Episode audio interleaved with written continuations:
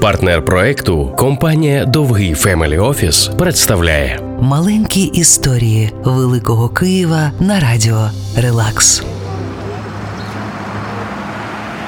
Здається, служба швидкої допомоги була завжди. Але це не так. У Європі вона з'явилася після безглуздої ситуації. У Відні у театрі спалахнула пожежа. І поки лікарі з'ясовували, хто має оплачувати їхні послуги, кількість постраждалих зросла. У Києві вирішили не доводити до такого, і нехай не було досвіду організації такої служби, шалене навантаження та низька платня лікарям, але послуги київської швидкої допомоги надавались цілодобово та безоплатно, і для всіх без винятку. Адже хто зупинить українців, які вирішили зайнятися волонтерством? За справу спочатку взялися молоді лікарі. Уніформою у них були вуса, і я не жартую. У складі бригади з двох санітарів та кучера вусатий, обов'язково вусатий, був лікарем. Потім до відчайдух доєдналися київські бізнесмени грошима. Так на рейтерській, що у ті часи була уся в садах та маєтках, виросло комфортне технологічне приміщення для лікарів швидкої допомоги.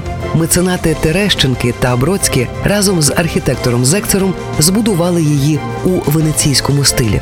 Сьогодні у цих стінах гуляє вітер, але якщо підняти голову, то на фантастичному фасаді можна знайти шестикутну зірку, емблема і присяга швидкої допомоги тих часів. Прийняти виклик, направити карету, надати допомогу, зареєструвати, передати інформацію, закінчити виклик. Сподіваємося, що нинішні меценати врятують цю будівлю від забуття, адже вона того варта. Маленькі історії Великого Києва на радіо Релакс. партнер проекту компанія Довгий Family Office.